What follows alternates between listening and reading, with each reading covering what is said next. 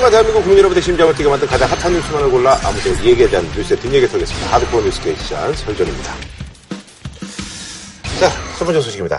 어, 우리 예술당 그 평양 공연을 녹화 방송을 했어요. 이번 이 공연이 평양에서 있었잖아요. 네네. 그러면 우리가 상식적으로 판단하면은 평양에서 당연히 이게 녹화로 중계가 되든지 그래야 되는데 그 공연의 내용에 대해서는 북한 주민들은 깜깜 네네. 어, 무소식인 상황이라서 그런 건 대단히 좀 씁쓸했고요. 네. 왜 그런 것 같아요? 어, 왜 그렇게 하는 것 같아요? 그거야 뭐뭐 이해가 안 되잖아요, 우리가. 음. 그거야 어, 북한의 입장에서 앞으로 남북 관계가 정말 잘 되고 핵 문제가 풀려서 이게 개방 체제로 가게 되면 그게 제일 고민스러운 대목 아니겠어요? 음. 다른 나라의 문화가 들어와서 그쵸, 그쵸, 예. 자유화 분위기가 일어날 때 이걸 과연 통제가 안 통제할 수. 있느냐. 예. 음. 근데 그런 부분에 대해서 아직 저는 북한이 자신감이 없다고 봅니다. 준비도 아직 안 예, 됐고.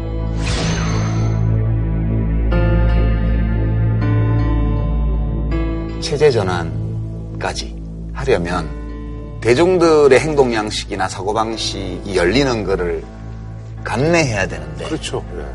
지금까지 완벽한 통제 아래에서 속아 살아왔던 인민들한테 이걸 다 보여줄 경우에 지금 북한 사회가 어떻게 소화를 해내나 이런 고민이 있는 것 진짜 같아요. 큰 시험대가 그거네요. 어떻게 아니, 보면. 그러니까 북한이 지금까지도 이 남북 교류 협력이나 이런 거를 하면서도 문화적으로 접촉을 하는 것은 엄격히 통제를 그렇죠. 하고 네. 또 인적 교류를 직접적으로 하는 것은 막아왔거든요. 그렇죠. 그 이유가 북한이 사실 지구상에 존재하는 그 체제 가운데 강력한 이데올로기로 통제하는 전체주의적인 체제잖아요. 지금까지는 거의 철저한 폐쇄 체제로 운영을 했기 때문에 내부적으로 자유와 바람 때문에 어떤 시위가 생긴다든지 이런 거에 대해서는 북한이 경험해 본 게 별로 없잖아요. 그러니까 이제 앞으로 그 지점이 이제 북한의 입장에서는 제일 아킬레스건이에요. 예, 그렇죠. 예. 그래서 김정은 개방을 못하는 가장 큰 이유죠. 그렇죠. 북한 정부가 평창올림픽 계기로 해서 국제 무대로 북한 권력층이 데뷔를 하고 네. 그리고 남북 정상회담도 하고 네. 미국 대통령하고 정상회담도 지금 성사가 될 예정이고 이게 지금 신년사 이후로 진행되고 있는 이 상황들을 어떤 목적이나 동기를 가지고 하는 걸까? 왜 이러는 것 같아요? 저는 이제 그 점에서 네. 기대 섞인 희망을 하자면 김정은은 자기 아버지나 할아버지하고는 다른 사회를 이끌고 싶은 욕망이 있다고 생각해요. 북한의 변화를 음. 어떤 식으로든 도모하지 않을 수 없다는 생각을 하고 있는 것 아닌가. 이미 북한 내에도 장마당을 비롯해서 시장경제 네네네. 체제가 이미 들어가 있고 문화적인 접변 자체를 막기 어려운 시대적 흐름이 있다는 것을 인식하고 있는 거 아니에요.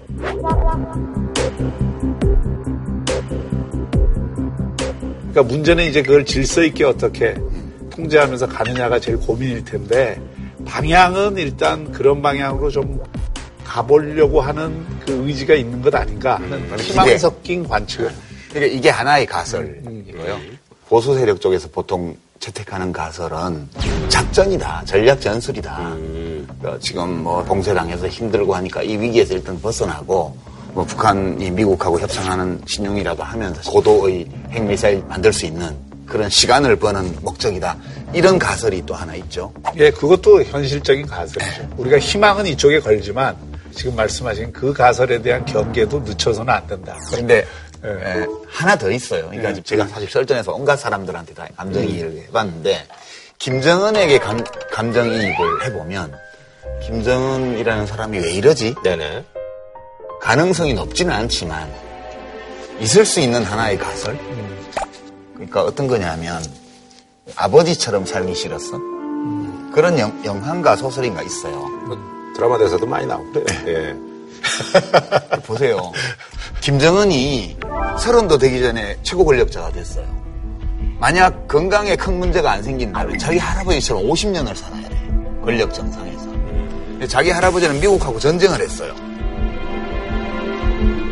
전쟁협정을 체결하고 그 뒤로 죽을 때까지 40년 넘게 세계 최강 미국과 대결하면서 기껏 가본 데라야 소련하고 중국밖에 없어요. 김정일은 아버지가 죽고 나서 권력을 승계해가지고 아무데도 못 가서 중국 빼고는 러시아 한 번 갔나. 그러니까 자기 나라 안에서는 최고 권력자인데 일반적인 정상 국가의 권력자들이 누릴 수 있는 그 어떤 것도 못 누렸어요. 뭐 미국의 뭐 암살이 무서워서 뭐 거처도 숨기고 옮겨 다닌다 그러고 김정은이 서른도 되기 전에 집권을 해가지고 생각을 했을 거 아니에요. 아니 내 상상이에요. 백세 시대인데 이거 내가 언제까지 이렇게 살아야 되나. 50년을 이렇게 살아야 되나? 우리 고등학교 다닐 때 우리 여정이가 중학교 다니고 할 때 우리 스위스에서 재밌게 살았는데 여정아 우리 이렇게 50년을 살아도 되겠니? 이렇게 생각해 보면 아주 개인적인 동기가 있을 수도 있다는 생각이 드는 거예요. 그러니까 단순히 통치권을 행사하는 데서 그치는 것이 아니고 제대로 권력자로서 누릴 수 있는 거를 누리고 살아보고 싶은 욕망 이런 게 있을 수 있다고 봐요. 실제로 카자흐스탄이라든지 우즈베크스탄이라든지 네네네. 이런 나라들이 공산당 총서기를 했던 사람들이 민주화 이후에도 계속 그러니까요. 집권을 해서 거의 그 종신 집권을 거기서 막 하잖아요. 20몇 년씩 하고 막 그러더라고요. 그러니까 북한도 그런 식의 변화를. 그 생각할 수 있다고 생각해요. 혹시 그거 아닐까 하는 거예요. 문제는 그 체제의 특성과 그 권력의 생리가 과연 김정은이라는 지도자가 그리로 가도록 내버려 둘까? 그러니까. 이런 데 대한 의구심은 있는. 그러니까 그러려면 만약 이제 계속 감정이입을 해봐요. 내가 김정은이다 생각하면 그렇게 할 것 같아요. 그러니까 내가 권력을 잃지 않는 범위에서 내가 이루고자 하는 욕망에 부합하는 쪽으로 최대한 체제를 점진적으로 변경을 해보자. 그럼 어디까지 갈 수 있냐면 중국에 근접할 수 있어요. 중국 일당 독재지만 국제사회의 인정을 받으면서도 권력을 유지하고 있잖아요. 네네네. 그 범위에서 권력을 유지를 하면서도 국제사회에서 정상 국가로 인정을 받고 자기도 유엔 총회도 가보고 거기 저기 로마에 가서 오페라 극장에도 한번 가보고 이런 거 하고 싶다고 생각을 할 경우에 이게 이해가 되는 거예요 저는. 그래서 별 근거 없지만 그냥 감정이입을 이런 걸 이제 wishful thinking, 희망 섞인 사고. 뭐 하나의 가설. 그렇게 갔으면 좋겠고. 그게 만약 이게 동기라면. 그렇게 생각한다 그러면 비핵화에 대해서도 기존과는 다른 해법을 들고 나올 텐데. 그렇죠 만약 네. 이 가설이 맞다면 음. 우리 홍준표. 대표처럼 봄이 왔다를 봄을 BOMB로 읽는 음. 이렇게까지는 안 해도 될 거라는 거죠 그것도 뭐 저도 이게 아구가 잘 안 맞는 비판인데 자유한국당이나 기존 보수 세력도 교류 협력 자체를 이 부정하는 논리는 굉장히 극소수고 교류 협력 자체는 저 사회를 개방화하기 위해서 반드시 필요한 거라고 보고 있거든요. 어쨌든 북한과 그런 문화적인 접촉 면적을 넓히는 거는 유연하게 에, 이야기를 해야 되는데 이게 너무 모든 그 남북 관계 자체를 부정하는 식의 근데 처음부터 이제 뭐 설정을 그렇게 해가지고. 그렇지. 갑자기 또뭐 선거 전에 뭐 바꾸기도 좀 그렇고 하니까. 그럼 아니 근데 그걸 그렇게 핵 문제에 대해서 냉철한 생각을 갖고 거기에 대해서 경계를 하는 것까지는 저는 좋다고 생각해요. 근데 이제 교류협력 또는 뭐 지난번 올림픽 이런 것까지 전부 거기에 묶어갖고 하는 것 자체는 예수당 공연에 굳이 이렇게까지 얘기할 필요는 그렇죠. 없다. 그렇게까지 예. 할 필요는 없다. 드라마의 캐릭, 캐릭 터를 이렇게 설정을 이미 해버려가지고 진짜 바꾸기도 난감해요. 예. 자, 아, 6월 13일 지방선거가 이제 2개월 앞으로 다가왔습니다. 그래서 대진표가 윤곽이 이제 뭐 드러났습니다. 그래서 이번에 준비한 주제는요. Cheer up baby, cheer up baby 6.13 지방선거 총력전인데 트와이스 멤버들은 썰전 보면 안 되겠어. 아, 이거 저 이렇게 무대에서 또 하기도 했었어요. 이 노래는. 근데 트와이스는 이 발음을 거의 철업으로 했네, 철업. 뭐 안철수 위원장 결국은 선언을 했습니다. 서울시장 선거에 이제 본인 이제 출마하겠다. 그래서 박원순, 안철수, 물론 여기 이제 김문수도 끼어 있습니다만, 예. 대물을 못 낚으면 자기가 대물이 돼야 된다. 그래도 이제 본인이 또 여기서 이제 정치 인생의 어떤 전환점도 또 마련해야 되는 그런 상황이기 때문에, 예. 전환점이 될지 종착점이 될지. 예. 그 제가 몇 주 전에 안철수 그 위원장이 선택지가 없을 거다. 아, 반드시 나갈 수밖에 없는 그 상황이다. 이렇게 얘기를 했는데 그 말대로 됐어요, 지금. 예, 예. 오세훈이 아니고 김문수여서 그렇지. 그 말대로 된 게 아니죠. 반은 됐잖아. 여기저기 들린 얘기로는 이제 결국은 이제 뭐 아, 단일하지 않겠느냐. 이번 경우에는 이게 단일화가 예를 들어서 안철수 후보로 단일화가 되면 보수 쪽 표가 안철수 후보로 결집될 가능성은 충분히 있어요. 네네네. 근데 거꾸로 김문수 후보로 단일화될 경우에는 안철수 후보를 지지하는 그 표들이 김문수 후보로 다 가겠냐. 이런 이제 의구심이 나오게 되는 거죠. 근데 안철수 후보는 자기가 자기 쪽으로 단일화 된다고 생각해서 나온 거 아니에요? 아니 근데 그렇기 때문에 단일화가 좀 좀안 쉽지 된다고 않다라고 저는. 어려울이라고 봐요. 왜냐하면 단일화로 엎은 경우가 제일 대표적인 게 16대 대선이잖아요. 그렇죠. 그 이회창 후보가 대세론을 갖고 있을 때 노무현 후보하고 정몽준 후보가 단일화를 해서 네네네, 엎- 엎었잖아요. 네네네. DJP도 마찬가지. 그래서 DJP 연합도 이종교배인데 이종교배만으로는 필요 충분 요건이 안 돼요. 이종교배가 어떨 때 힘을 내냐 하면 1등 후보에게 강력한 안티층이 있을 때 음. 그때 나야 힘을 내요. 근데 이제 박원순 시장은 뭐 못한다는 사람도 많이 있고 싫다는 사람도 있긴 한데 절대적으로 구름한티를 가진 사람은 아니에요. 그러니까 이종교배를 해도 이 공동의 적에 대한 적개심이 그렇게 높지 않기 때문에 그 효과도 별로 저는 높지 않으리라고 보고요. 두 번째는 교배가 안 돼, 둘이. 그리고 김문수 씨는 이분은 나오면 거기서 그 태극기 부대의 전위 역할을 할 거예요. 탄핵 잘못된 거고, 이명박 대통령 구속도 잘못된 거고, 민주주의가 무너지고 있고, 뭐 종북 세력들이 장악해서 지금 나라의 안보가 누란의 위기에 처했고, 이렇게 나갈 거라고요. 근데 그 후보하고 안철수 후보가 단일화를 할수 있겠어요? 아, 그래서 예, 그 뭐안 이 되는 거지. 서울에 있는 많은 에, 자유한국당의 당협위원장들은 사실 오세훈 네네네. 후보가 되기를 원했어요. 음. 오세훈 시장하고 안철수 시장은 스토리가 서로 음. 있기 때문에 박원순 시장과 관계에서. 그래서 이 둘의 단일화는 시너지가 있어요. 제가 음. 보기에는. 근데 이제 이런 경우에는 지금 시너지 효과가 분명치 않기 때문에 단일화도 쉽지는 않을 거다. 근데 이제 사실 이게 홍준표 대표가 어쨌든 김문수 전 경기지사를 이제 이쪽으로 모셔온 거 아니에요. 이제 그런 점에 관해서 지금 자유한국당 에, 예. 내에서 뭐 그래서 좀 많은 의원들이 입이 이만큼 나온 거죠. 아니 뭐 지금. 대구에 있던 분이 갑자기 여기 오고 뭐 이게 네. 뭐 말이 되냐 뭐 이런 얘기가 근데 이제 있더라고요. 의원들이 많이 입이 나왔지만은 이분들이 또 워낙 범생 음. 체질들이 되나서 아 선거 앞두고 이런 거 막 또 제기하면은 당내 음. 분란만 일어나고 이러면 어떻게 하냐 선거 끝나고 보자 뭐 이런 입장으로 지금 가고 있는 거고 홍준표 대표 입장에서는 네. 사실 그 본인은 뭐 이번 지방선거 결과 관계없이 다음에 당대표라든지 이런 거를 생각하고 있는지는 모르겠지만 제가 보기에는 지방선거에서 만약에 자유한국당이 예, 크게 패하면 저는 홍준표 대표도 버티지 못한다고 생각해요. 근데 이제 선거에서는 제일 결정적인 변수가 구도잖아요, 구도. 근데 지금 이렇게 여론조사표를 지난 1년치를 보면 60일짜리 선거 전에 들어갔을 때부터 지금까지 여론 흐름을 보면 하나도 안 변했어요. 그대로 지역별로 그게 유지가 돼요. 그러니까 서울을 예를 들면 지난 대선 때 득표율을 보세요. 안철수 후보가 2등을 하고 홍준표 후보가 근소한 차이로 3등을 했어요. 그러니까 이 구조가 최근 여론조사하고 똑같아. 그렇죠. 대선 때 대구 경북에서 어, 홍 후보가 1등을 했잖아요. 홍준표 후보가. 지금도 당 지지율이 대구 경북은 자유한국당이 1등이에요. 거기밖에 없어요. 부울경 지역에서 더불어민주당의 지지율이 올라갔다는 거. 그다음 호남에서 안철수 후보가 얻었던 표들이 더불어민주당으로 거의 다 가 있다는 거. 그 두 개만 빼고 나면 정치적인 변화가 한 개도 없어요, 지금. 구도의 변화가. 그래서 서울 선거는 홍준표 대표는 뭐 안철수 후보가 3등 할 거라 그러는데 2등, 3등 싸움은 지금 아무런 의미가 없어요. 그러니까 서울시장 선거라는 거는 전국적인 그 선거에서 음. 긍정적인 영향을 미칠 수 있는 방식으로 이 서울 선거를 끌고 가야 되는데 지금 말씀하신 것처럼 사실 구도가 안 바뀌었고 안 바뀌었어요. 제일 야권으로서는 최악의 구도가 그 구도죠. 5대 2대 2. 음. 그런 구도로 만약에 간다면 이번 지방선거는 생각보다 밋밋한 선거가 될 거고 서울시장 선거 같은 경우 그럼 서울은 이제 두 분은 그냥 끝까지 간다.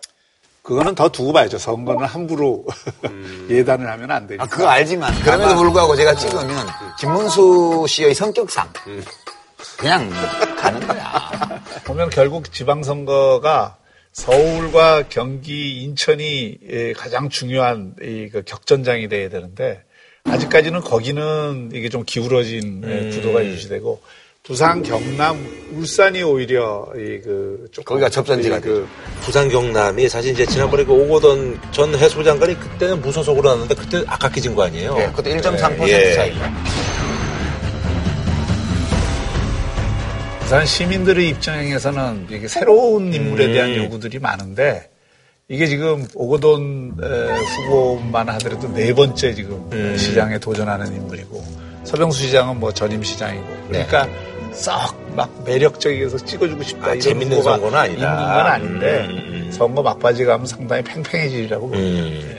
경남의 김경수 그리고 김태호 어때요 여기는? 여기는 자유한국당이 공천이 좀 시끄럽죠. 예, 자유한국당 내에 지금 경남지사를 위해서 뛰었던 전직 의원들이 있거든요. 음. 이런 에, 사람들은 면접도 못 경선을 경선을 할 줄 알았는데 진짜 면접도 못 보고 그냥 어느 전략 날 낙점을 그냥. 해버리니까 아, 아. 지금 반발이 심하고 음.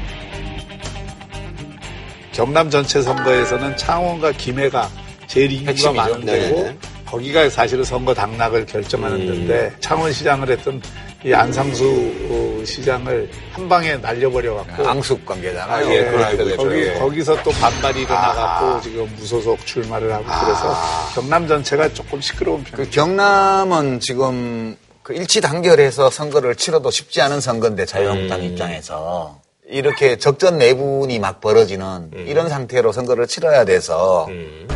어 여기도 만만치 않아요 지금 야당이. 그러니까 경남 부산의 경우에는 자유한국당 강세 지역인데 여기가 자유한국당 계열의 무소속 후보가 난립할 가능성. 이게 또 불안 요인이 되고 있죠 자유한국당. 아니 바른미래당 후보들이 아무래도 지금 여권표보다는 그 그쵸. 불경에서는 야권표를 잠식할 가능성이 있기 때문에 그런 점들이 상당히 변수가 되거든요. 그러니까 이게 지금 야당이 그렇기 때문에 오히려 여당 내 경선이 격렬해지면 격렬해지고 있죠. 본선 같은 경선을 하는 데가 몇 군데 지금 음. 눈에 띄고 있죠. 어, 경기도도 지금 뭐 시끄러워요 그러니까요. 예, 맞아요. 뭐 전혜철 의원이 이제 뭐, 뭐 고소하고 뭐 그랬더라고요. 보니까 고발하고 그랬더라고요.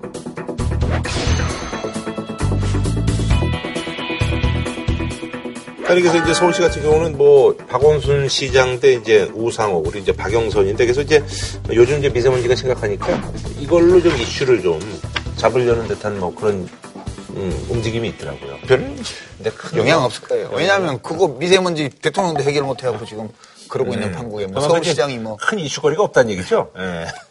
그렇죠. 어, 그런데 이제 그렇다고 해서 뭐 박원순 시장이 지금 서울 시민들한테 음. 시정의 성과로서 높은 평가를 받고 있느냐? 그건 아니라고. 그건 아니고. 그러니까 그건 아니기 때문에 그래서 저는 빈틈은 상당히 있다고 봐요. 더구나 이번에 결선 투표를 도입을 했기 때문에 우상호 후보나 이 박영선 후보 입장에서는 음. 그런 어떤 결선 투표를 기대하고 음. 끝까지 그, 어, 늘어지기를 할 텐데 그 결선 투표도 어느 정도 2등하고 1등하고 격차가 붙어야지, 붙어야. 붙어야 의미가 있지 너무 격차가 나면 의미가 없거든요. 아, 그리고 이제, 자, 다음 소식은요. 사실은 이게 뭐, 그 요즘 좀 시끄러운데요. 김기식, 신인 금융감독위원장. 참여연대 예, 참여연대에서 이제, 합동사무처장 예, 출신. 활동 오래 하셨던 분인데, 근데 이분이 그 국회의원 시절에 피감기관의 돈으로 이제 해외 출장을 다녀왔다. 그래서 이제 문재인 대통령이 이제 임명을 했는데 야당 쪽에서 이제 임명 철회를 요구하고 있는 그런 상황입니다. 저는 이 문제에 관해서는 지금 야당이 예. 오랜만에 에, 에, 정확한 공격 포인트를 공격 포인트를. 잡았다. 아, 여권 입장에서 악재다. 예. 어, 왜냐하면 저도 뭐 국회 사무총장이 있었지만 국회가 이렇게 쭉 배를 거듭하면서 해서는 안 되는 것들이 있거든요. 음. 그 중에 하나가 피감기관을 이그 지원을 받아서 외유를 가는 거예요. 음. 더구나 이게 단독으로 김기식 원장이 직원도 아닌 인턴을 때리고 그 음. 9박 10일에 이 외유를 했다는 것은 국회 그 윤리 차원에서도 심각한 아하. 문제가 되는 사안이에요. 음. 국회의 적폐 가운데에서 가장 대표적인 적폐였거든요, 이게. 음. 근데 그 적폐를 꺼리낌 없이 한 사람에 대해서 옹호를 한다? 그 자체가 저는 어, 이해할 수가 없어요. 이게 이제 국회의원을 하다 보면 피감기관에 해당되는 산하기관들이 자기들이 하는 사업과 관련해가지고 의원의 이해도를 높이고 교류를 그 의원실하고 확대하기 위해서 의원을 초대하기도 해요. 네네네. 그 외유성에 에, 뇌물성이 있다는 것 때문에 문제가 계속 된 거예요. 이번에 박근혜 재판의 논리로 따지면 이거 다 묵시적 청탁이에요. 실제로 김기식 의원 같은 경우에는 거기 갔다 온 다음에 예산을 심의하는 과정에서 유럽 출장소의 필요성에 대해서 얘기하고 부대 조건으로 그 예산에 집어넣고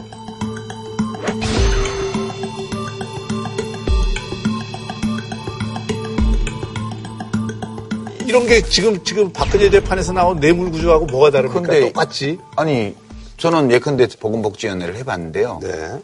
보건복지부 산하에 있는 기관이 국민건강보험공단이라든가 국민연금공단에서 월드뱅크에서 하는 연금 운영 실태를 좀 보기 위해서 우리 가는데 같이 좀 가시죠. 그러면 갈수 있다고 봐요. 그거 하려면요 국회의장과 상임위원회의 다 결재를 받아서 가야 됩니다. 그리고 여야 의원이 그럴 때는 같이 가지 단독으로 갔잖아요. 이게 어떻게 도덕성에 문제가 없어요. 저는 이걸 대하는 걸 보면서 이 정권이 지금 벌써 오만에 빠졌다고 생각해요. 저는 근데 이거 조사하면 그- 국회의원들 다 나올 텐데. 아니, 다 나오든 안 나오든 어쨌든 이 그럼 이분은 아예 이번에 전수조사 한번 해보면 아, 전수조사 하죠.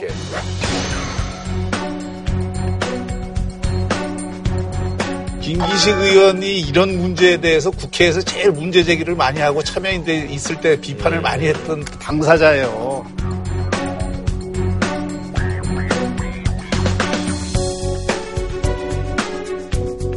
국회에 있을 때 국회 정무위원 하면서 되게 못됐게 했어요. 피감기관들한테. 매우 엄하게.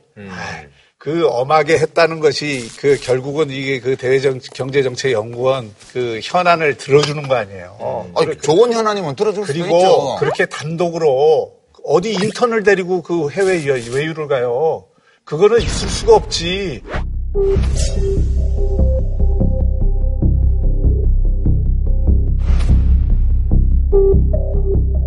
그리고 그거는 국회에 신고된 것도 아니고 국회의장 그 허락을 받은 것도 아니고 피감기관하고 점심도 먹지 말라는 게 현재 국회의원. 근데, 근데 이제 언론상으로 좀 굉장히 좀 뭐 이렇게도 많이 좀 달아주고 있는데 이게 좀 폭발력 있는 악재. 그런 건 아니고요. 제가 보기에는. 이제 이거 가지고 좀 시달릴 거예요. 근데 사안이 현재 청와대에 계신 분들이 상황 관리를 잘해야 된다고 생각해요. 지금 문재인 정부 들어서 국회의 반대에도 불구하고 청문회 보고서 채택이 안 돼서 다 임명하잖아요. 이번 같은 경우에는 이렇게 명확히 문제가 생겼는데도 청와대가 오히려 그걸 변호하고 그리고 그 논리 내부의 그거를 보면은 적폐청산을 통해서 이 정부가 해왔던 거랑 다 배치되는 것들이에요.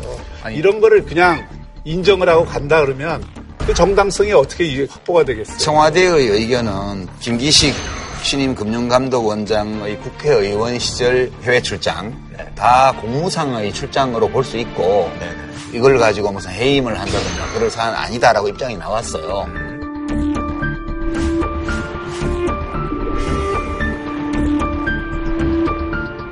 아, 그리고 말이죠. 이게 사실 저 또 다른 지금 얘기들이 좀 언론에서 나오고 있는데 2006년 설립된 단미연구소입니다. 한반도 전문가 그룹을 양성하고 한국학 연구를 촉진하기 위해서입니다. 우리 정부는 12년간 약 200억 원의 예산을 지원했습니다. 정부는 최근 오늘 6월부터 예산 지원을 중단한다고 통보했습니다. 한국 정부로부터 구소장 교체 요구를 받아왔다며 반발했다고도 전했습니다.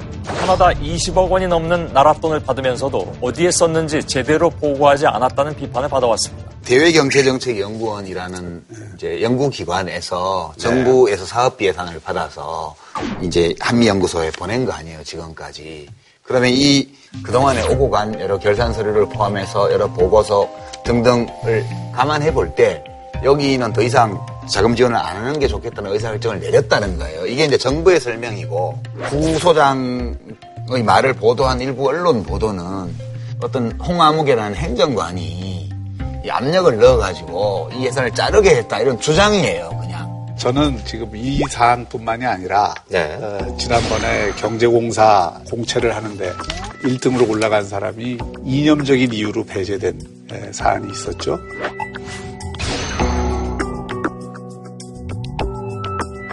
또 이번에 그 한미연구소 이 같은 경우에도 청와대는 지금 국회에서 그런 결정을 했다 그러지만 국회에서 그런 결정을 한 건 없고 있어요.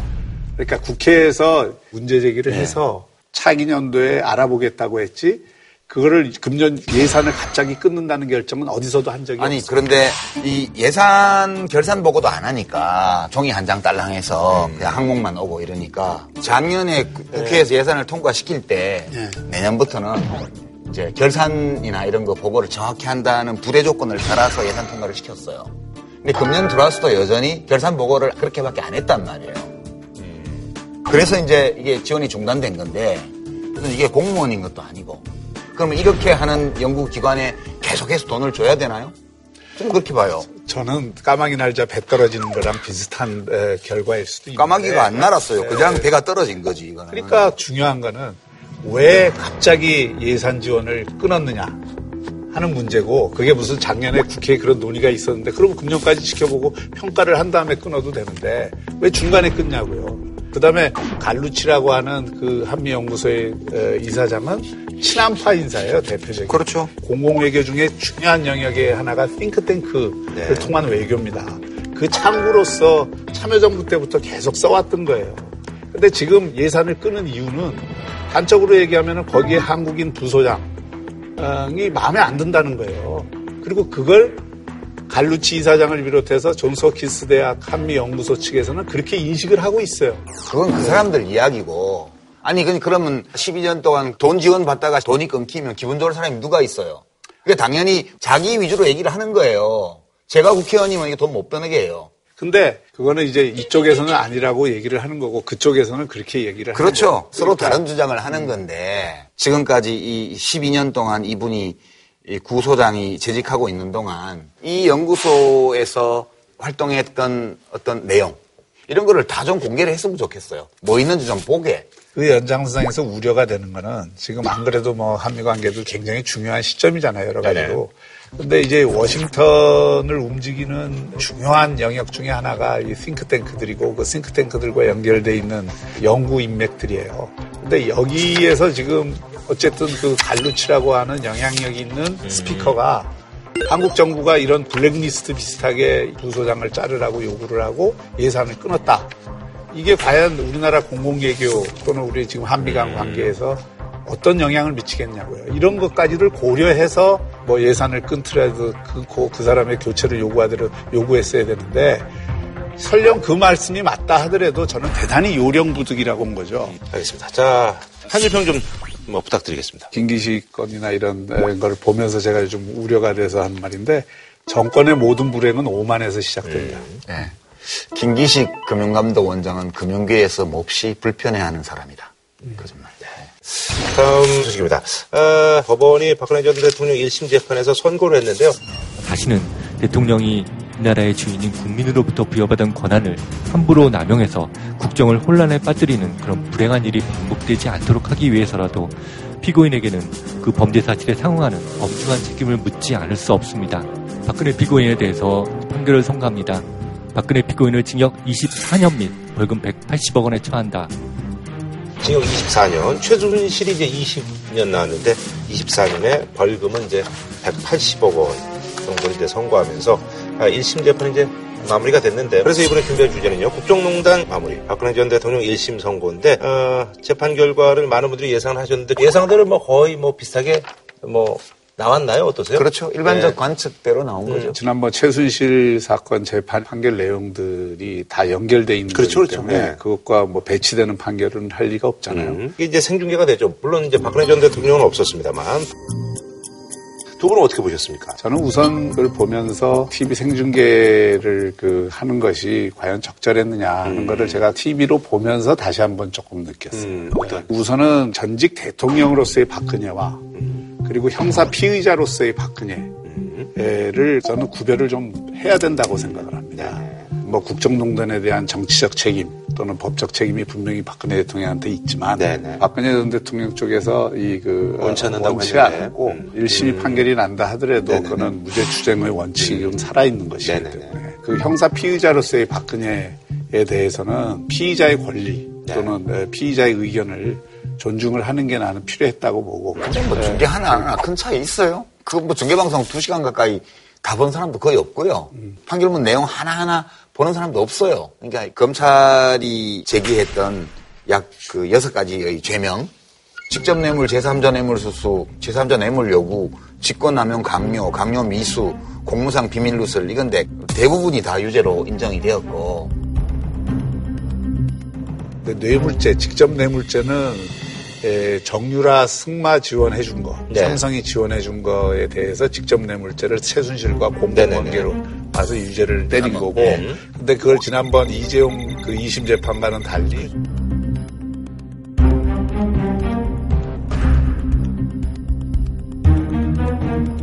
삼십육 억만 인정한 게 아니라 72억 정도를 다 이 그 뇌물로 인정을 했어요. 이 그러니까 말 소유권도 예. 삼성에 있는 게 아니라 사실상 네. 최순실에 있다고 보고 그 소유권 자체를 박근혜와 최순실의 그두 사람이 공유를 한 거다 이렇게 본 거죠. 그래서 뇌물죄가 굉장히 커졌고 네. 제3자 뇌물죄는 미르K 스포츠 재단에 김우성이 출연한 거는 무죄가 났는데 롯데가 이 K 스포츠 재단에 70억 추가 출연한 거.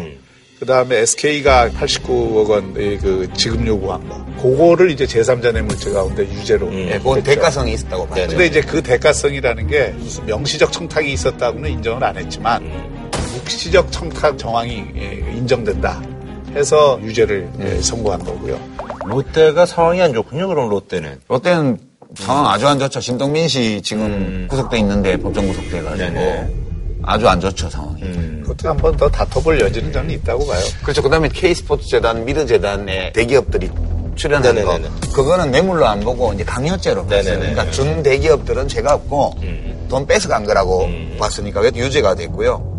그 다음에 최순실 씨가 청탁해가지고 뭐 크고 작은 이권들 챙겨낸 거 있잖아요. 예. 그런 게 다 이제 직권남용 감료의 유죄. 광고 발주하고 뭐 예, 막. 그런 것들.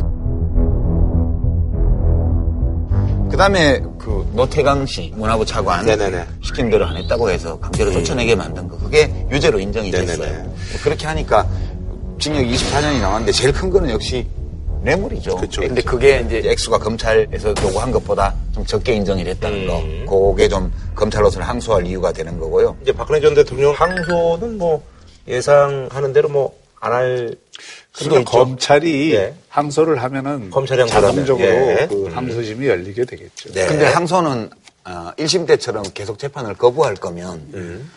박근혜 전 대통령은 항소를 안 하는 게 맞죠 음. 논리적으로는 재판 참석도 안 할 거면서 본인이 또 형량이 너무 무겁거나 아니면 음. 무죄를 주장하면서 항소를 한다는 것도 이상한 거죠. 네네. 그래서 그냥 검찰만 항소를 하고 음. 박근혜 대통령은 항소도 안 하고 그냥 그렇게 갈 가능성이 많지 않나 예. 예. 그러니까 박근혜 대통령이 항소를 안 해서 1심 판결이 최종 판결이 될 수는 있어요. 예, 그렇죠. 있는데 이런 건 있어요. 저, 저 이게 과연 양형이 적절한가? 음. 정말 이 재판부가 여론의 무게와 압박으로부터 음, 좀잘 올 수 있었는가? 순수히 그 이 법리에 의해서 판단했는가? 국민들의 이 법감정에서 물론 그 정도 형량을 때려도 그건 무방하다고 보는 국민들도 있는가 하면 들도 있는 정도가 아니라 네. 오늘 아침 여론조사 나온 거 보니까 거의 국민 절반이 너무 가볍다고 대답했더라고요.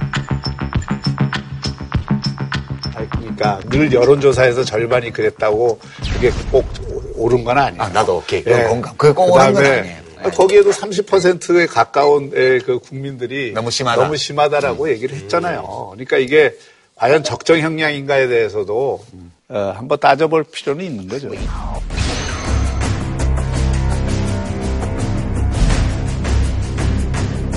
이 사건의 구조는 최순실이 자신의 민원을 작성을 해서 대통령한테 청탁을 하면 대통령이 최순실 부탁받고 민원을 처리한 거거든요. 모든 사건이 그래요. 직권남용이든 강요든 제3자뇌물이든. 근데 제일 큰 죄를 준 게 뇌물죄 아니에요. 네네. 박근혜 대통령 입장에서는 그런 행위를 하면서 이게 뇌물죄에 관련된다는 생각을 전혀 안 했을 거라고요. 왜요? 저는 그게 그거 다 숨겼잖아요. 그게 죄 된다는 거 알기 때문에 다 숨긴 거예요. 알았어요. 부적- 죄된다는 거 알았어요. 죄 된다는 거 알아야지만 아시겠죠?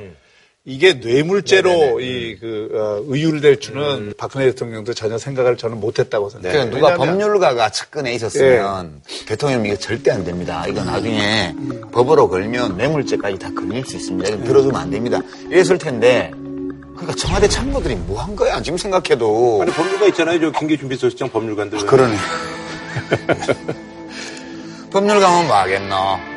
그런데 하여튼 네네. 여전히 법리적인 음. 쟁점으로 남는 거는 이거는 그러니까 박근혜 대통령이 주범으로 돼 있다고요. 음. 최순실이 사실상은 공범이거든요. 음. 그러니까 이게 박근혜 대통령 입장에서는 어 이게 내가 뇌물 한 푼도 내가 실제로 사익을 취한 게내 없는데 딸도 아니고 내가 뭐 그리고 그리고 그리고 내가 무슨 진짜 내 딸도 아니고 이런데 그런 말씀하시는 거잖아요. 이게 예, 이게 무슨 징역 24년이라는 그 엄청난 에, 처벌을 받아야 되는 거에 대한 과연 인식이 있었겠냐? 그러니까 이 경우를 두고 무지가 죄가 되는 거예요. 무지가 죄가 될 때가 있어요. 이게 대통령이라는 권력이 없는 사람이었다면 무지가 죄가 되지 않을 수도 있어요.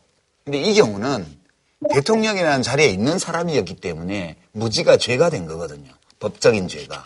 그래서 이거는 자탄해야지 남을 원망할 수가 없어요. 이건 박근혜 대통령을 뇌물죄로서는. 아니, 그러니까 법리적으로는 그래도 여전히 남는 문제가 제3자 뇌물죄로는 지금 이게 성립이 되기가 어렵다고 보고 부정한 청탁이나 뭐 이런 거에 대한 거를 입증을 해야 되니까. 그러니까 이게 단순 뇌물죄로 해서 두 사람을 하나의 공범으로 묶었는데 이 부분에 대해서는 여전히 법리적으로는 다퉈볼 여지가 있다는 것이 많은 변호사들 네. 이야기이기도 해요. 근데 다툼은 끝났어요. 왜냐하면 박근혜 대통령이 계속해서 항소심에도 재판에 참석을 안 할 거기 때문에 새로운 증거 자료를 제시하거나 아니면 검찰의 기존 증거를 탄핵할 수 있는 다른 증거를 제시할 수가 없어요, 이게 기본적으로. 국선 변호인들이 나와서 아무리 해봤자 증거로 재판하는 이 항소심에서 새로운 증거를 제출하지 않고는 법리를 다른 걸 적용하기 어려워요. 근데 이제 사실 뭐 이거에 대해서 이제 그 아까도 말씀하셨습니다. 논란이 되는 게 지난번에 이제 이재용 부회장과 관련해서는 36억으로 줄여서 그래서 그때 이제 2년 6개월의 집행유예 네. 4년이 나왔던 건데 최순실 박근혜 전 대통령 여기서는 72억 그대로 인정이 됐어요. 예. 근데 이제 두 가지 그와 관련된 쟁점이 있는데 첫째는 그 이재용 재판 2심의 제일 중심이 됐던 거는 승객권 작업이라는 게 있었냐 아, 아니냐 이게 인정이 안 된 거였기 때문에 묵시적 청탁 그게 인정이 안 네. 됐잖아요. 근데 박근혜 전 대통령 쪽 판결을 보면 롯데가 면세점 다시 네네. 하는 문제라든지 그런 현안들이 있어서 대통령이 그런 대가 관계를 그 인식을 하고 이런 묵시적 청탁 행위가 이루어졌기 때문에 유죄다 이렇게 음. 한 거거든요. 그러니까 이제 이 대목은 지금 논란의 여지가 많아요. 이제 롯데 같은 경우에 면세점이 있었다면 네네. 이재용 씨 입장에서도 이건희 회장이 지금 활동을 할수 없는 건강 상태에 입고하기 때문에 경영권 승계와 관련해서 그 삼성물산과 제일모직의 합병 과정에서 보면 결국 삼성전자의 주식 지분을 늘리기 위한 조처였다고 합리적으로 해석할 수밖에 없는 거거든요. 이 모든 것들이 청탁을 하지 않으면 안 되는 그런 요인이 있었다고 보는 것이 일반적인 상황인데 법원에서는 그렇다고 해도 뭔가를 증명할 수 있는 게 약하다고 봤기 때문에 그걸 인정을 안 한 거예요. 그다음에 안종범 수첩의. 증거 능력입니다. 그러니까 이게 됐죠. 그러니까 예. 전문 증거 배제 원칙이라는 게 있어요. 누구한테 들어갖고 그걸 증거로 하는 건 배제하는 거거든요. 근데 이제 안종범 수첩이 이게 문제가 되는 거는 이게 과연 간접적으로라도 증거 능력으로 인정하느냐. 요 차인데 지금 이재용 그 어, 2심 재판부에서는 이걸 인정을 안 했잖아요. 네네네. 이번 재판에는 인정을 했죠. 근데 이번 재판에서 인정을 했어요.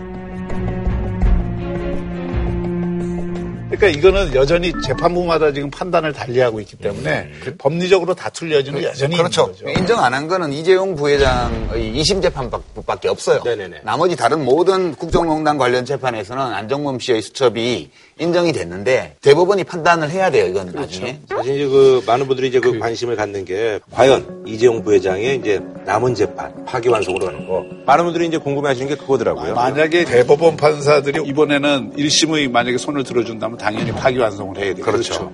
근데 만약에 2심 재판부의 그 손을 들어준다 그러면 그럼 박근혜 대통령 재판도 또 한 번. 해볼 에, 그 소지가 있다는 것을 반증하는 거거든요. 네. 그런데 예. 지금 전망으로 봐서는 대법원이 이거를 이재용 부회장한테 불리한 쪽으로 판단할 가능성은 희박해 보여요. 유일하게 논리적으로 대법원이 파기환송할 가능성이 있다면 뇌물 액수 관련뿐이에요. 그러니까 독일의 말사라고 보낸 거 있잖아요. 정유라를 위해서.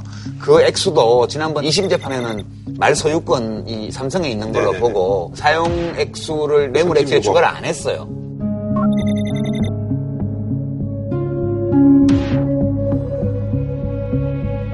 근데 말 소유권이 삼성에 있었다 하더라도 그렇다 하더라도 네네. 삼성 말을 공짜로 쓴 거에 대해서는 뇌물로 인정이 돼야 된다. 이 논리를 이재용 씨의 항소심 재판부도 논리적으로는 그걸 인정을 했는데 액수에서 뺐단 말이에요.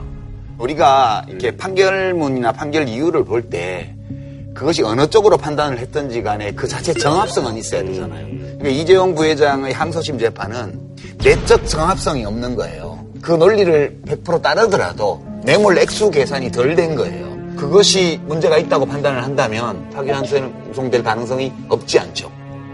그래서 이제 이 문제가 굉장히 미묘한 문제인데 이제 삼성의 로비력, 돈으로 권력을 포획하는 능력, 그것이 어디까지 가 있는지를 한번 볼 수 있는 기회죠.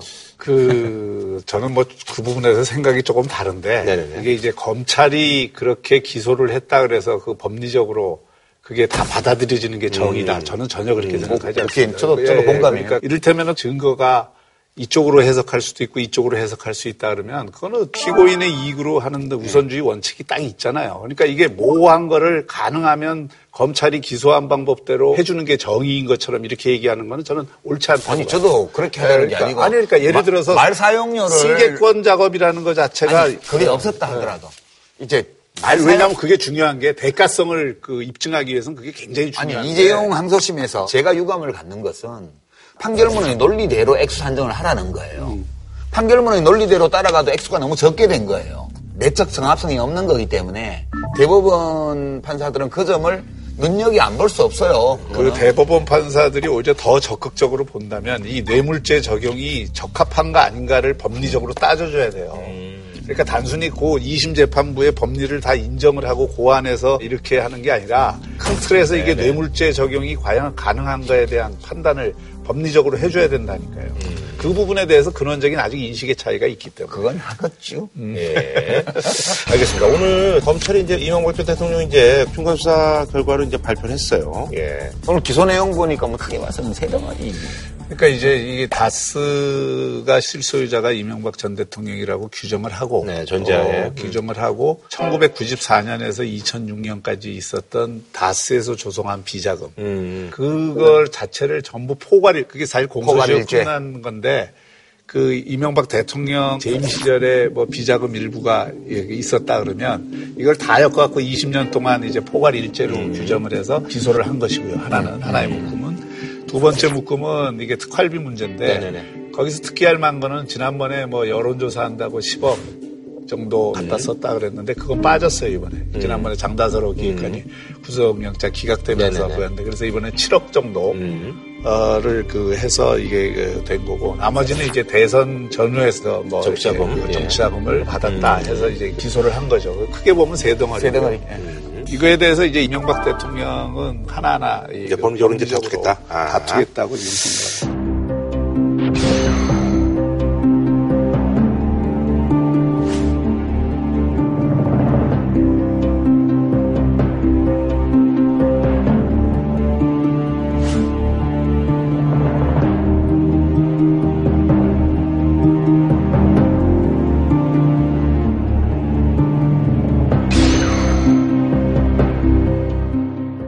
알겠습니다. 자, 일조평 부탁드리겠습니다. 예. 예상은 했지만 예, 법리적으로는 아직도 개운치 않은 점이 있다. 음.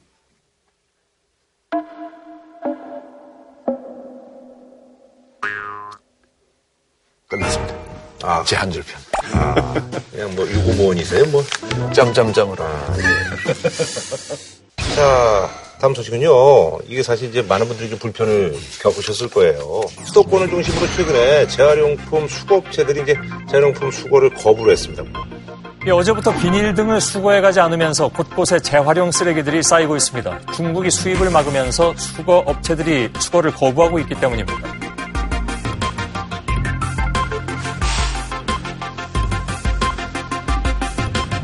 그래서 이번에 준비한 주제 재활용 어찌합니까? 재활용 수거 대란 대책은인데 폐비닐 예, 뭐 여러분들 이제 뭐 이제 고추장도 먹고 뭐 된장 이것도 먹고 해서 이렇게 해서 이제 거기다 이제 갖다 놓잖아요. 요거를 이제 수거를 거부를 했거든요.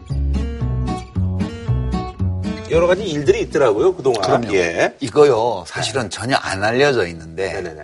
제주도민들은 알아요. 이 문제 때문에. 음. 제주도지사를 엄청 욕했었거든요, 작년. 아, 제주도에서 네네. 이 플라스틱 수거 요령을 음. 새로 그 도민들에게 고- 공지를 했었어요. 아.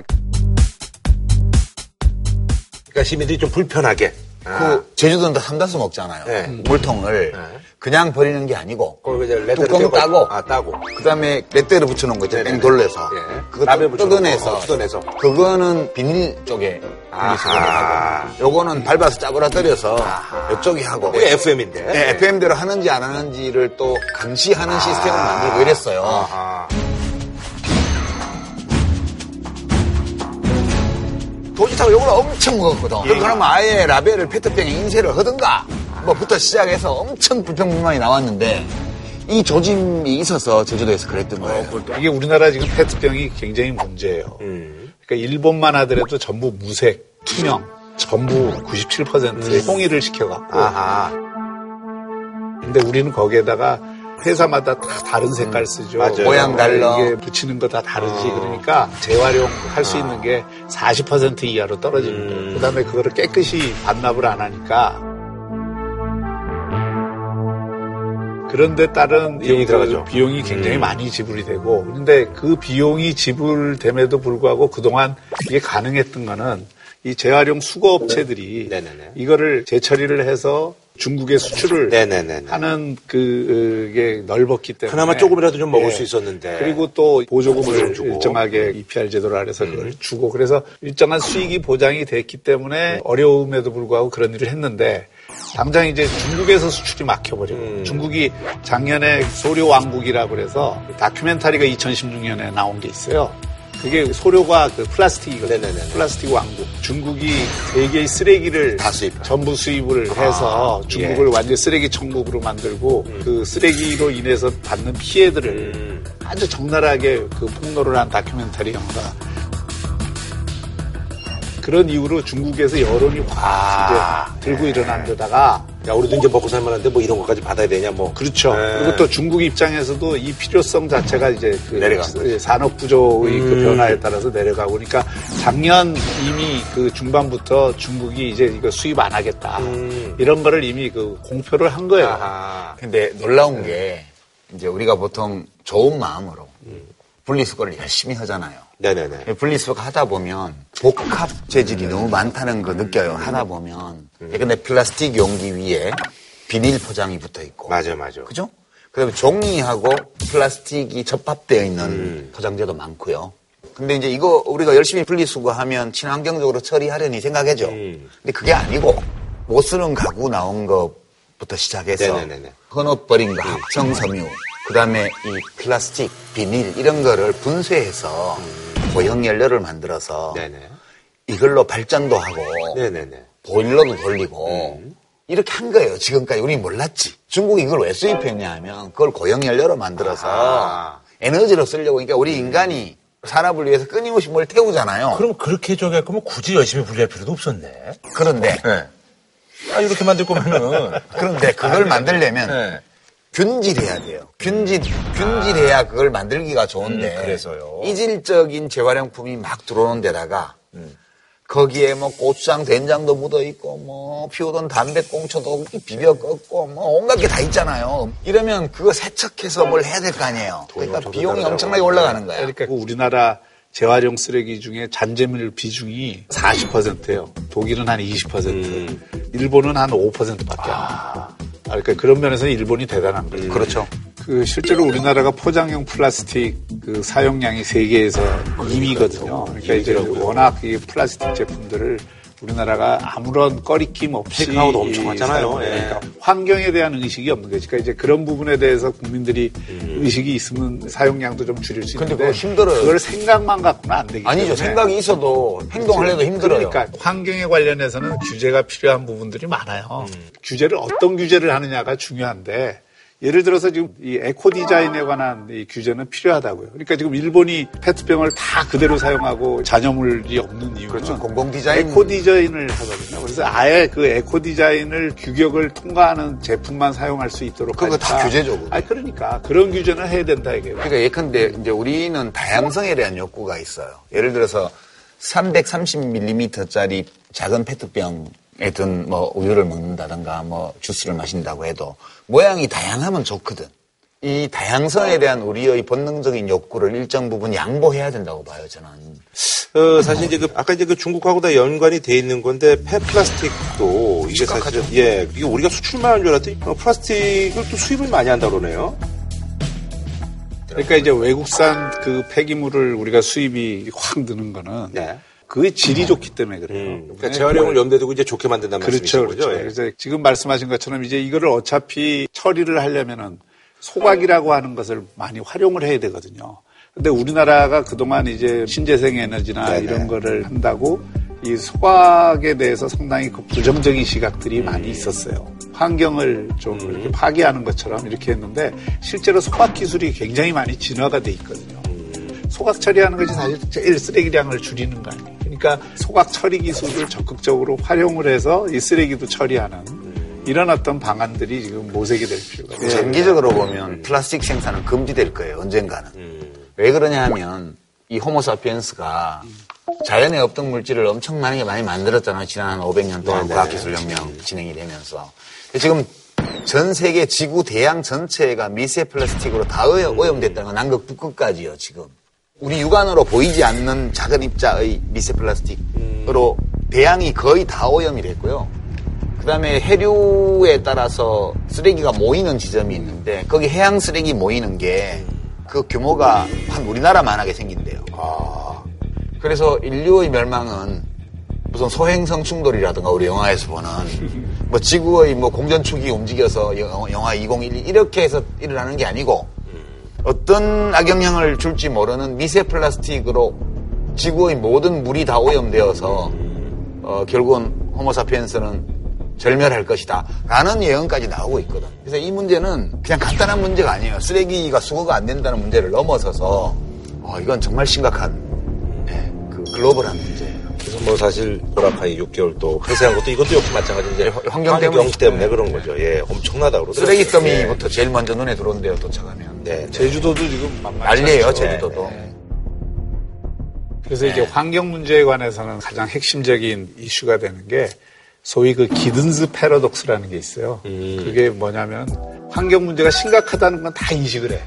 인식을 하는데 당장 자기가 실천 안 하더라도 불편함이 없고 자기한테 해야 되는 게 없으니까 네네. 당장의 실천을 안 하는 거예요. 그러니까 사실 우리도 그렇다고요. 이게 그 국민들 입장에서는 우리가 그 재활용 이 비닐 종량제하고 분리수거한 거는 세계적으로 성공 사례입니다, 사실. 그리고 그걸 불편해도 지금은 다 지키잖아요. 그래서 그 환경 문제에 관해서는 개인의 생활에서 일정한 불편과 부담을 안을 수밖에 없는 거예요. 그리고 그러니까요. 그런 우리- 면에서의 어떤 제도를 만들면 저는 우리 국민들은 그거 아주 잘 따라간다고 생각합니다. 근데 이제 문제는 이게 수거업체들이 수익이 보장이 안 되면은 할 수 있는 방법이 지금은 없어요. 재활용 수거업체 입장에서는 그동안 이제 캔이나 유리병 이런 거를 수거하면은 그거는 이제 보조금을 목표치가 100이면 100 이하로 이게 거치면 거기까지는 보조금을 받을 수 있어요. 근데 비닐 같은 경우에는 이게 너무 많이 거치는 거야. 그러니까 한 100이 기준이면 한147.2 정도가 거쳐요. 그럼 나머지 47.2는 보조금을 못 보좀 못 받는 받네요. 예. 근데 지금 거기다가 지금 뭐 최저임금 올라갔고 인건비 올랐죠. 음. 여러 가지 어떤 경비는 전부 오르는데 수출길을 막혀버린 거예요. 예. 그러니까 수거업체 입장에서는 정부가 보조를 더 해주든지 음. 우리 수익을 보장해주지 않는 이상 우리 보고 뭐 땅 팔아서 장사하라는 말이냐. 그러고 이제 딱 두 손 든 거죠. 근데 재밌는 거는 왜 이게 아파트에서 먼저 문제가 될게요? 왜, 왜 일반 주택단지가 아니고 공동주택단지 아파트에서 그것도 일부 아파트 모든 아파트나 이 주거지역이 다 똑같은 문제에 부딪혀 있는데 왜 특정 아파트 단지에서 그런 데서만 수거 거부가 나왔을까요? 이게 되게 웃겨요 보면 그 분리수거하는 재활용 쓰레기 중에서 돈이 많이 되는 게 비철 금속이에요. 깡통부터 시작해가지고요. 뭐 그 다음에 폐지, 이게 신문, 종이 책 뭐 이런 거. 이런 것도 좀좀 예, 돼요. 그- 그- 그 뭐- 그러니까 우리가 분리수거하는 물품 중에 단가가 괜찮은 게 있고 형편없는 게 그렇죠, 있는 거예요. 그렇죠. 예. 그럼 이거를 근데 국가나 지방자치단체에서 일괄해서 사업을 했으면 돈 되는 거, 돈 안 되는 걸 다 가서 수지를 맞추고 그래도 모자라면 정부 보조로 또 이렇게 해서 유지를 하니까 그게 아니고 아파트 단지에서 요거를 토탈 해보니까 요거를 업체하고 계약해서 특정 업체에다 요걸 주면 돈 되는 아이템도 있고 돈 안 되는 아이템도 있지만 다 통쳐서 돈을 받을 수 있는 거예요. 재활용품 분리수거에서 나오는 이익 중에 수거업체가 먹고 그 중에 일부를 우리를 주라. 그 아파트가 돌려받는 거예요. 그렇게 하다 보니까 이 업체 입장에서 보게 되면 그래서 이렇게 가져가라 그러면 이쪽은 처리하는데 비용이 갈수록 높아지고 판매처도 막히고 값도 내려간다. 그럼 우리 이 아이템을 빼고 수거할래. 근데 이제 이 점이 있어요. 분명히 그 아파트에서 관리비 좀 아껴보려고. 네. 그 이제 수거 업체들 지정해 놓고 수거에 가면은 거기서 일정하게 돈 받아갖고 그래서 이제 뭐 그걸 하는 거는 서로 누이 좋고 매부 좋을 때는 관계 없는데 지금은 이제 그게 깨졌잖아요.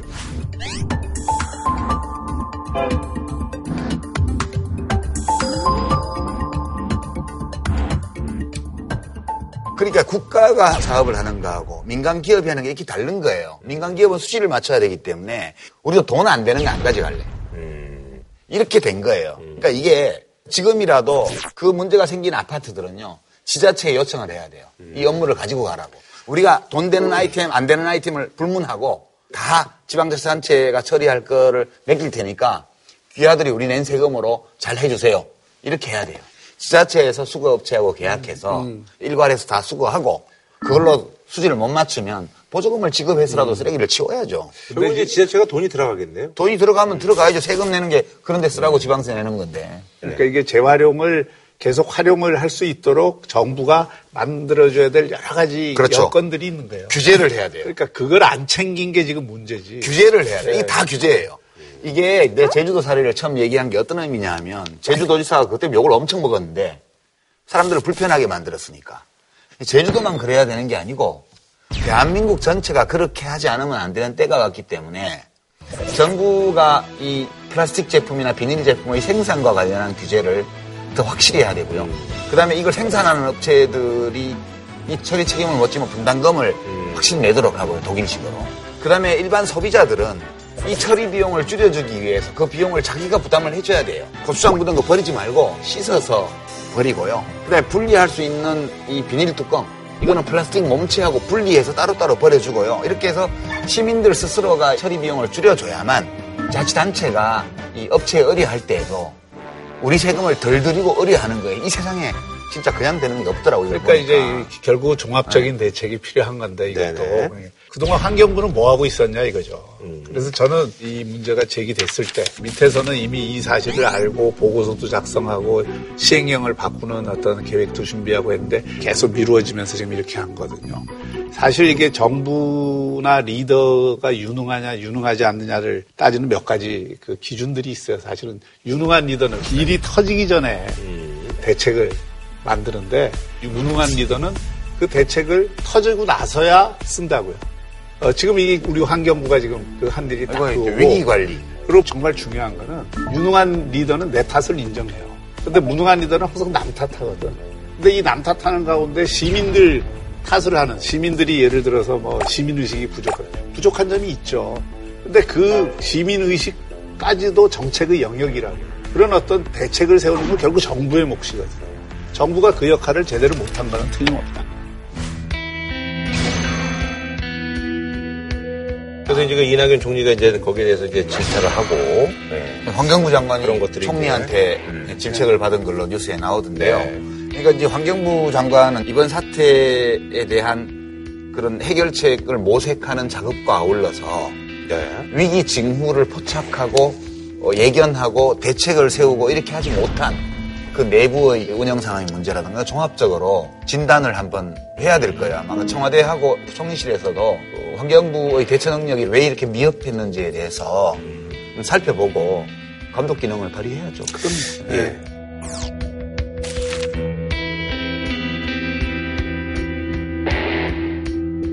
그 누가 그러더라고 어떤 환경학자 말인데 악어는 땅콩만한 뇌를 가지고 몇억 년을 생존했는데 호모사피엔스는 겨우 한 20만 년 살고 끝날지 몰라. 이대로 가면 어떤 학자들의 주장에 따르면 만 년은 절대 못 산다는 거지 앞으로. 그러기에는 우리가 좀 괜찮은 동물 아니에요? 그래서 이것 좀 해결했으면 좋겠어. 한줄평 부탁드리겠습니다. 예. 보수 농객들이 아주 즐겨 쓰는 예, 격언. 공짜 점심은 없다.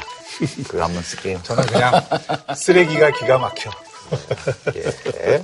자, 다음 소식은요. 4.19 혁명이 이제 올해 이제 58주년을 맞으면서 이게 이제 역사적 의미를 좀 한번 되짚어 봐야 된다라는 목소리가 나오고 있습니다. 예. 대한민국 최초의 반독재 민주주의 운동이죠. 예. 그래서 이번에 준비한 주제, 4.19 혁명 58주년 세상을 바꾼 그날의 기록인데요. 일단은 그, 이 사실은 많이 좀 알려지지 않은 것 같은데, 4.19 혁명 전에, 3.15 그 부정선거 전에 2월 28일 날 대구에서 먼저. 많이 알려져 있어요. 그래요?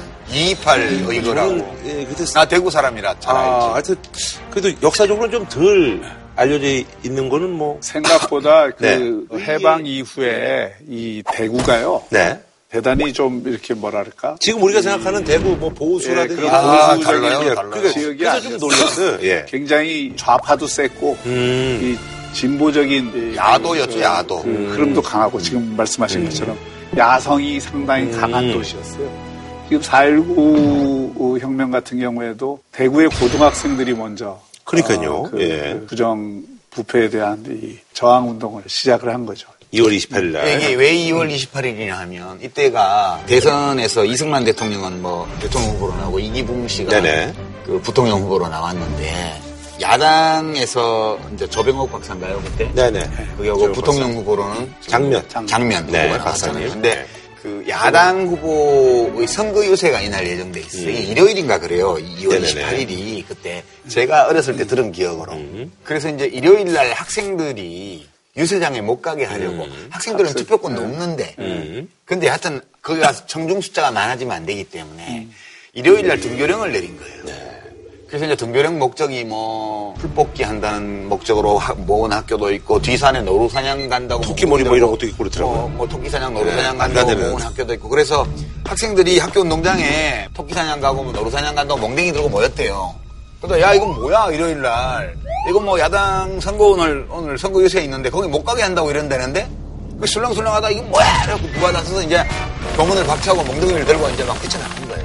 그렇게 해서 시위가 시작이 돼가지고 이게 시민들이 합세하면서 엄청 큰 시위가 2월 28일 대구 동성로 일대에서 벌어진 거죠. 네, 네. 어렸을 때 선생님들한테 들은 얘기예요. 근데 이게 에, 조병옥 박사가 2월 15일 날인가 돌아가셨잖아요. 네. 그러니까 대통령 후보였는데 미국에 가서 치료를 받다가 가장 강력한 야당의 대통령 후보가 돌아가셨기 때문에 이승만 대통령 입장에서는 적수가 없어진 거예요. 네. 근데 왜 무리를 했느냐? 결국은 이기붕을 부통령시키기 위해서 무리를 한 거거든요. 왜냐하면 연세가 많으니까 휴고 시에 부통령이 있으면 해야 되는데 자칫 야당 소속 부통령이 되면 정권이 넘어가는 거잖아요. 네. 그래서 그걸 그래서 막으려고. 그 이기붕을 부통령으로 당선시키기 위해서 이 그 너무 무리를 하니까 당시 대구나 뭐 이런 지방 도시들에서 전부 조병옥 박사에 대한 이 추모. 추모 열기가 아주 가득한 데다가 이제 반발 심리들이 겹쳤고 또 대구의 그 고등학교들이 명문고가 예, 많았죠. 예, 이미 예, 그런 어떤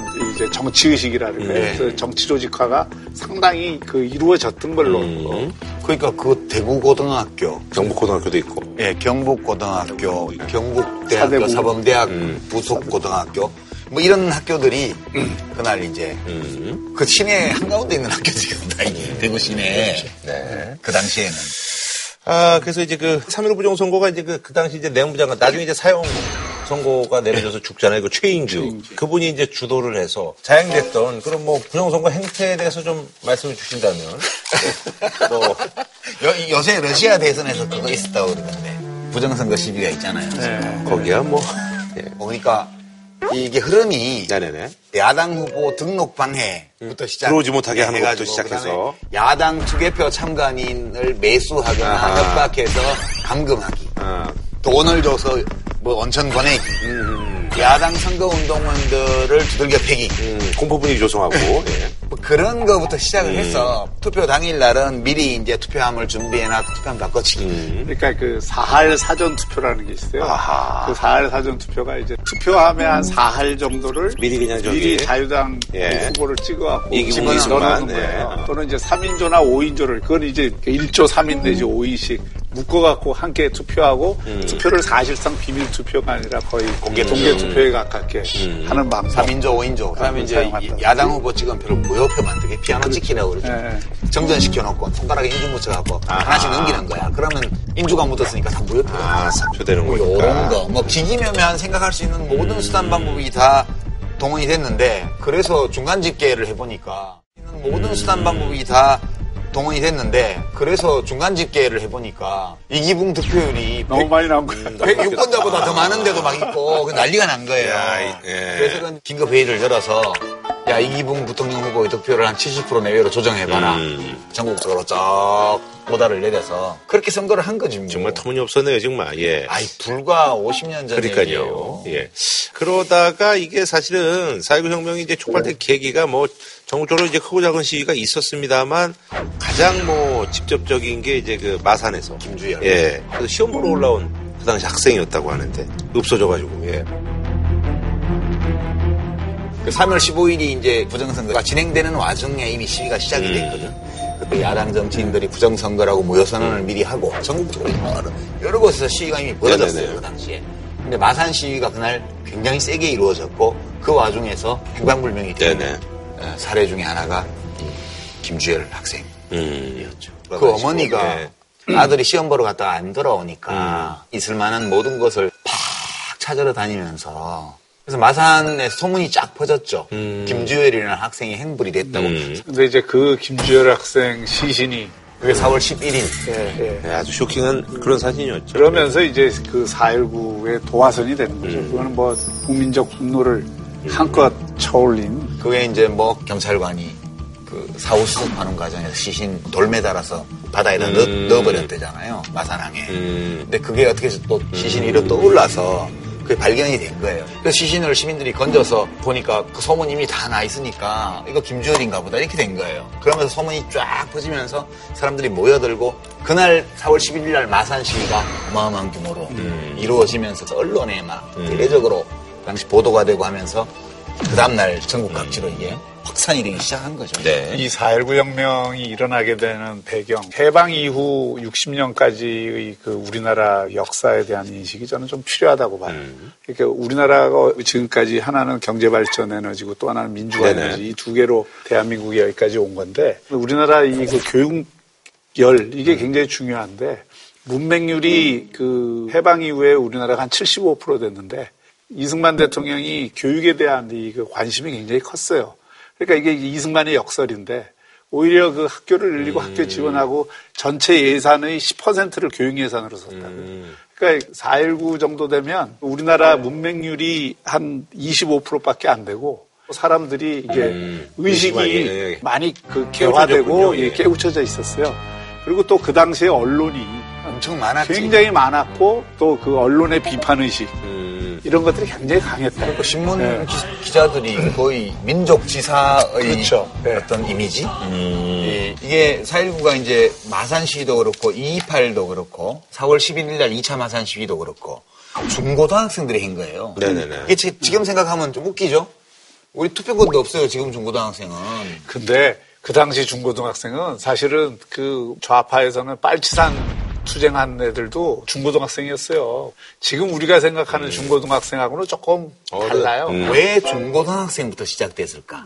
보면 우리가 1948년도에 정부 수립을 하고 나서 각종 문물을 미국에서 수입을 많이 했어요. 음. 중고등학교 교과서의 내용이 자유민주주의의 근본을 가르치는 내용이었어요. 그래. 유신체제가 맞아요. 들어오기 전까지. 네. 그러니까 학교에서 민주주의가 뭔지를 최초로 교육받은 세대가 음. 1948년 이후에 초등학교 들어간 맞아요. 사람들. 예. 근데 교과서에서 배운 거는 민주주의가 이런 건데, 그거 제일 기본이 선거인데, 그게 아니잖아요. 그때 대학생들은 데모를 안 했어요, 처음에. 실존주의 찾고, 뭐, 무슨 버지니아 울프 찾고 이러고 있었다고. 네. 근데 중고등학생들이 나가가지고 그렇게 죽고, 다치고, 밟히고 하는 걸 보고 나서 4월 12일 마산 시위 이후에야 네네. 고려대학교부터 시작해서 서울에 있는 대학들이 그때서야 정신을 차리고 우리도 뭔가 해야 된다. 음. 해서 나온 거지. 그래서 이제 고대생들이 이제 시위를 했는데 4월 18일, 그러니까 바로 전날이죠. 시위하고 이제 학교로 돌아가는 고대생들을 그 정치 방패라고 불리는 괴한들이 습격을 해가지고 죽기도 했잖아요. 그래서 4월 18일 날 고대생들이 먼저 나오고 음. 4월 19일 날은 이제 전 대학생들이 네. 많이 이렇게 나왔죠. 나오는데 음. 문제는 이제 정권이 그 당시에 굉장히 그 학생들 시위에 대해서 이 발포 명령을 너무 쉽게 한다. 음, 자, 그리고 이제 19일이 이제 그날인데, 그날 이제 10만 명이 훨씬 넘는 그 시위대가 이제 형성이 됐죠. 그래서 경찰이, 네, 어, 무차별 사격을 해서 희생자가 굉장히 많았습니다. 그래서 일명 피해 화요일이라고 불리게 됐는데요. 그날 하루 사망자만 200명 가까이. 그렇게 이게 죽으면서 그 불길을 이제는 제어하기 어렵게 음. 된 거죠. 그래서 사실 4월 25일 날 교수들이 데모에 참여하잖아요. 네, 시국성명. 그러니까 그거는 굉장히 상징적 의미가 있는 건데 우리나라처럼 네.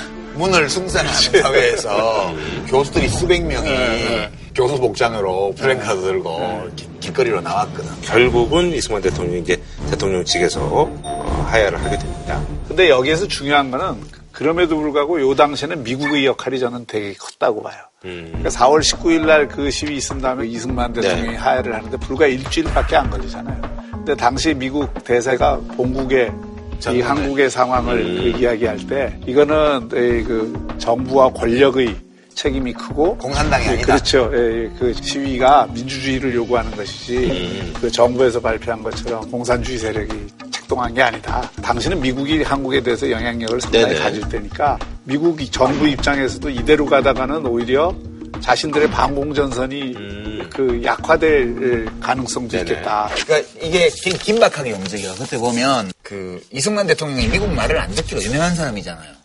6.25 때도 맞아요. 북진한다고. 한국. 전쟁 때도 뭐 북진 통일하면서 정전협정하는데 협조도 안 하고 양쪽에서 만나서 합의해서 포로 교환 합의를 했는데 거제도 포로 수용소 문 열어가지고 방공 포로들 다 도망가게 만들고 이래서 되게 속을 썩였고 어찌 보면 미국이 시키는 대로 고분고분 안 한 사람이에요. 그럼요. 근데 이때는 워낙 코너에 몰려가지고 미국 대사가 와서 망명을 권해요. 나라 밖으로 나갈 수 있게 항공편도 다 조성해 주잖아요. 나중에 항공기 띄우고 네. 그렇게 해서 이제 이승만 대통령이 아하. 화야를 하고 나라 밖으로 나가는 그 거죠. 이승만 대통령이 우리가 알기에도 굉장히 자신의 생각을 안 굽히는 사람인데 마지막 순간에 보면은 이승만 대통령이 굉장히 바로 이 결정을 하거든요. 결정적으로는 미국 대사하고의 면담을 통해서 본인의 마음을 굳힌 것 그것도 아니냐. 결정적이고 더 결정적인 거는 저는 송여찬 장군이었다고 봐요. 예. 그러니까 비상, 비상사령. 비상기험 선포를 음, 하고 네네. 장갑차 탱크로 무장한 기갑 부대를 투입을 했는데 거기 이제 시민들이 일부 무장을 했거든요 그때 이미. 근데 장교를 보내서 사망자에 대한 애도의 뜻을 표하게 하고 그리고 이제 무기 반납받고 그렇게 하잖아요. 그 다음에 시민들에게 발포하지 않겠다고 선언을 해버리잖아요. 그래서 그때 사진을 보면 그 송여찬 장군이 지휘하는 탱크 위에 시위하는 시민들이 가득 올라타서 같이 태극기를 흔들면서 가는 이런 사진들이 많아요. 그러니까 계엄군이 진압을 거부했다는 거는 대통령 끝났다는 뜻이에요. 그렇죠. 예. 그게 아주 결정적이었다고 봐요. 저는.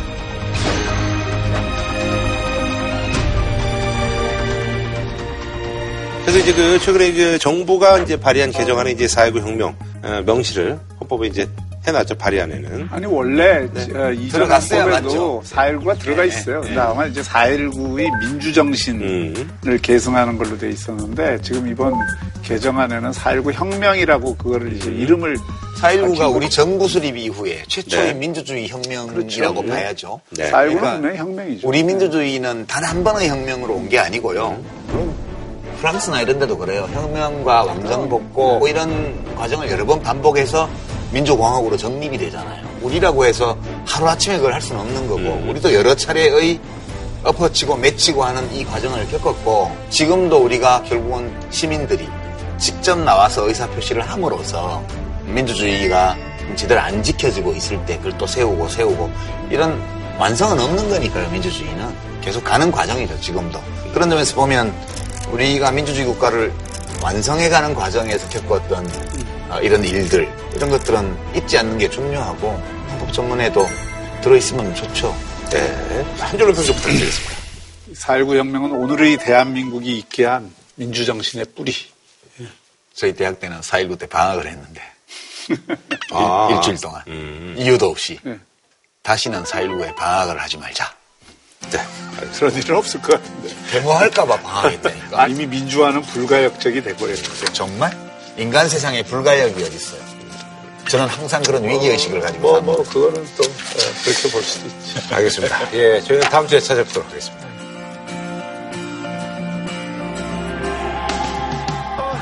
한우 특등심은 명인 등심에서 문화상품권을 진한 국물 설렁탕 도가니탕 전문점 푸주옥 공무원 강의는 에듀피디 정관장이 만든 남자의 홍삼 올칸 모국어 습득 방식 튼튼 영어. 활동 학습 사고력 수학 시메스. 신선한 초밥 다양한 즐거움 쿠우쿠우에서 백화점 상품권을 드립니다. JTBC